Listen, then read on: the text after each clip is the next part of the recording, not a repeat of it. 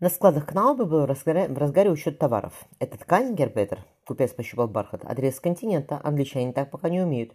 Фланский бархат, Воронцов нежно погладил ткань цвета корицы. Ткачи в брюге теперь не уступают флорентийским мастерам Кнаубе. Этот, он указал на рулон бархата оттенка глубокого аметиста, этот итальянский, шелковый, не шерстяной. Прекрасный, искренне сказал Кнаубе, привозите больше отрезов. Он дорог, но разойдется отлично. Очень насыщенный цвет. И шелка у вас, Герпитер, великолепная. Таких ни у кого здесь не встретишь. Я, пожалуй, хмыкнул купец, воспользуюсь положением и придержу пару-тройку отрезов. Сделаю подарок супруге. Боже, Марфа примерил изумрудное ожерелье. Петька, ты сколько денег на него потратил? Сколько бы ни было, все мои, улыбнулся Петя. К нему еще серьги и браслет, посмотри. Жена поднялась, заигравшись зеленым огнем запястья. Красота какая. Я могу задержаться, улыбнулся Петя, и не успеть твоим именинам. Тебе тридцать этим годом, пятнадцать лет, как мы женаты. Не забыла? Разве такое забудешь? Марфа посмотрела ему в глаза. Как я счастлива с тобой, словами не сказать. Петя ласково поцеловал ее. «А если я дверь запру?» «Очень бы хотелось», — тихо ответила Марфа. Спрятав лицо в душистых бронзовых волосах, Петя зевнул. «Я бы с удовольствием остался с тобой, но надо ехать Джону». «Но в Курляндии будет безопасно?» Марфа погладила шрам от раны у него на спине. «У меня большие планы на тебя, Петька. Вернись ко мне, пожалуйста, живым и невредимым». «Какие у тебя планы?» Он усмехнулся. «Я понял.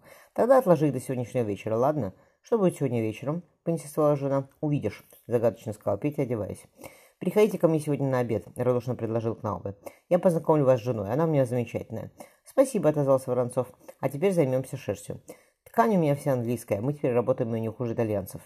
Распрощавшись с Кнаубе, Петя вышел к двине. Он немного постоял просто так, вдыхая ветер с моря. «Скорее бы домой».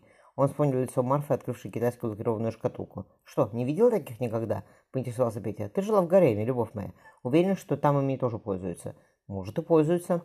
Марфа смешно наклонив голову в плечо, рассмотрел подарок. Но мне такого никто не показывал. «Иди тогда сюда», — ласково сказал ей Петя, похлопав по подушкам. «Еще мясо, Герпетер?» Кнауба потянулся к телячьей грудинке. «С удовольствием», — улыбнулся Воронцов. «Фрау Эмма, вы прекрасно готовите», — искренне сказал он. «Что вы?» — вздохнула кругленькая на сносях фрау Кнаубе. «Наверное, после Лондона наша стряпня вам кажется не такой изысканной. Муж показывал ваши шелка, Герпетер. Неужели в Англии все дамы в них одеваются? Как это должно быть красиво? Я завидую вашей супруге».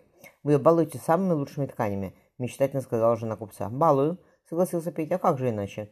Геркнау ласково положил руку на большой живот жены. «Сейчас Эмма родит нам девочку, и мы тоже будем ее баловать. Хотите дочку?» Францов отпил вина. «У меня трое сыновей», — отозвался купец. «Будет кому передать дело, а девочка в доме всегда радость. Ну, вы сами знаете, у вас четверо». «Четверо дочерей», — ахнула Эмма. «Гер Питер, готовьте, готовьте приданное». «Я начал», — кивнул Петя. «Но у меня есть и сын. Один, правда». «Вы так молоды», — заметила фрау Эмма и уже пятеро детей. Я женился юношей, сказал Петя, 18 лет, но я не молод, им исполняется 33. Геркнаба до краев наполнил его тарелку. «Какие ваши годы?» – успокаивающе сказал купец. «Тем более жизнь у вас безмятежная, тревог и волнений нет, вы ничем не рискуете». «Не рискую, вы правы», – Петя принялся за еду. Оставшись купцом у зажженного камина, Воронцов поинтересовался. «Геркнабе, не опасно сейчас путешествовать по Курляндии?» Купец налил вина. «Если недалеко от Риги, то не опасно. Хотите съездить куда-нибудь, пока корабли стоят под погрузкой? Да, Питер опустошил бокал. Мне надо в Пилтон. Шатре было натоплено. Весна жаровня стояла рядом с ложем, покрытым шелковыми простынями.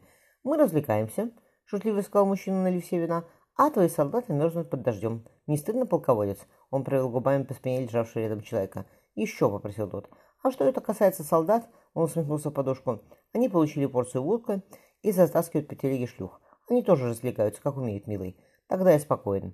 Мужчина пропустил сквозь пальцы светлые мягкие пряди. «А тебя порохом пахнет», — сказал он тихо.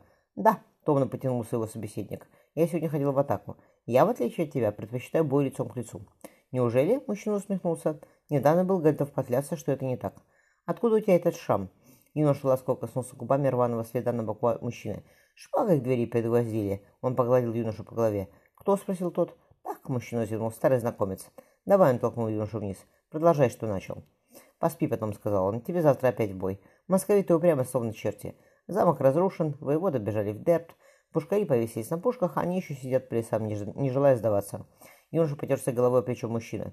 «Ничего, я приехал выкурю оттуда. Ты завтра в Ригу?» «Да, я уеду рано, ты еще не проснешься», — развел руками его собеседник.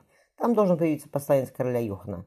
Мы с ним поговорим о том о сём. Я скоро вернусь. Скажи, — приподнялся на юноша, — а ты был в Париже?» Красивые губы мужчины усмехнулись. «Милый, я больше десятка лет на войне. Какой Париж? Когда разобьем царя Ивана, надо съездить», — проговорил юноша полудреме. Спокойно дождавшись, пока юноша, креп... юноша крепко заснет, порывшись в картах и записях, разбросанных на столе, мужчина нашел нужное. Он копировал быстро, изредка прикусывая перо. Закончив, мужчина откинул полок шатра. Охранник, клевавший носом у костра, привстал. «Тихо!» – мужчина приложил палец к губам. «Пан Сапега заснул, не будите его». Он шел через полуночный лагерь, изредка останавливаясь, прислушиваясь к звукам из палаток. После дождя было еще сыро. В белесом небе едва мерцали звезды, из недальнего леса тянуло прерий мхом. Разрушенная громада Венденского замка возвышалась на холме. Серые мощные стены разбили пушечные ядра. Ворота высотой три человеческих роста стояли расколотыми. «Приведите его!» — царь дернул щекой. Герцог Магнус опустил голову, руки ими наскоро, наскоро связали какой-то веревкой. «Сука!» Легко поднявшись, Иван подошел к бывшему королю Ливонии. «Переведи ему!» — кинул царь мужчины. «Я тебе дал престол, жену и золото, а ты так меня отблагодарил? Я пять дней под стенами замка клал свой народ и получил развалины. Ты зачем подговорил гарнизон взорвать пороховые, пороховые погреба?» Иван Васильевич выругался, Магнус молчал. «Голову ему поднимите!» Иван с размаху ударил герцога в лицо. Выплюнув зуб, Магнус глухо сказал. «Все равно дело твое проиграно, царь. Не видать тебе нашего моря, а будешь упрямиться и свое северное потеряешь. В подвал его. Приковать к стене и пусть сдохнет», — распорядился царь. «Машку за другого мужика выдадим. Невелика беда».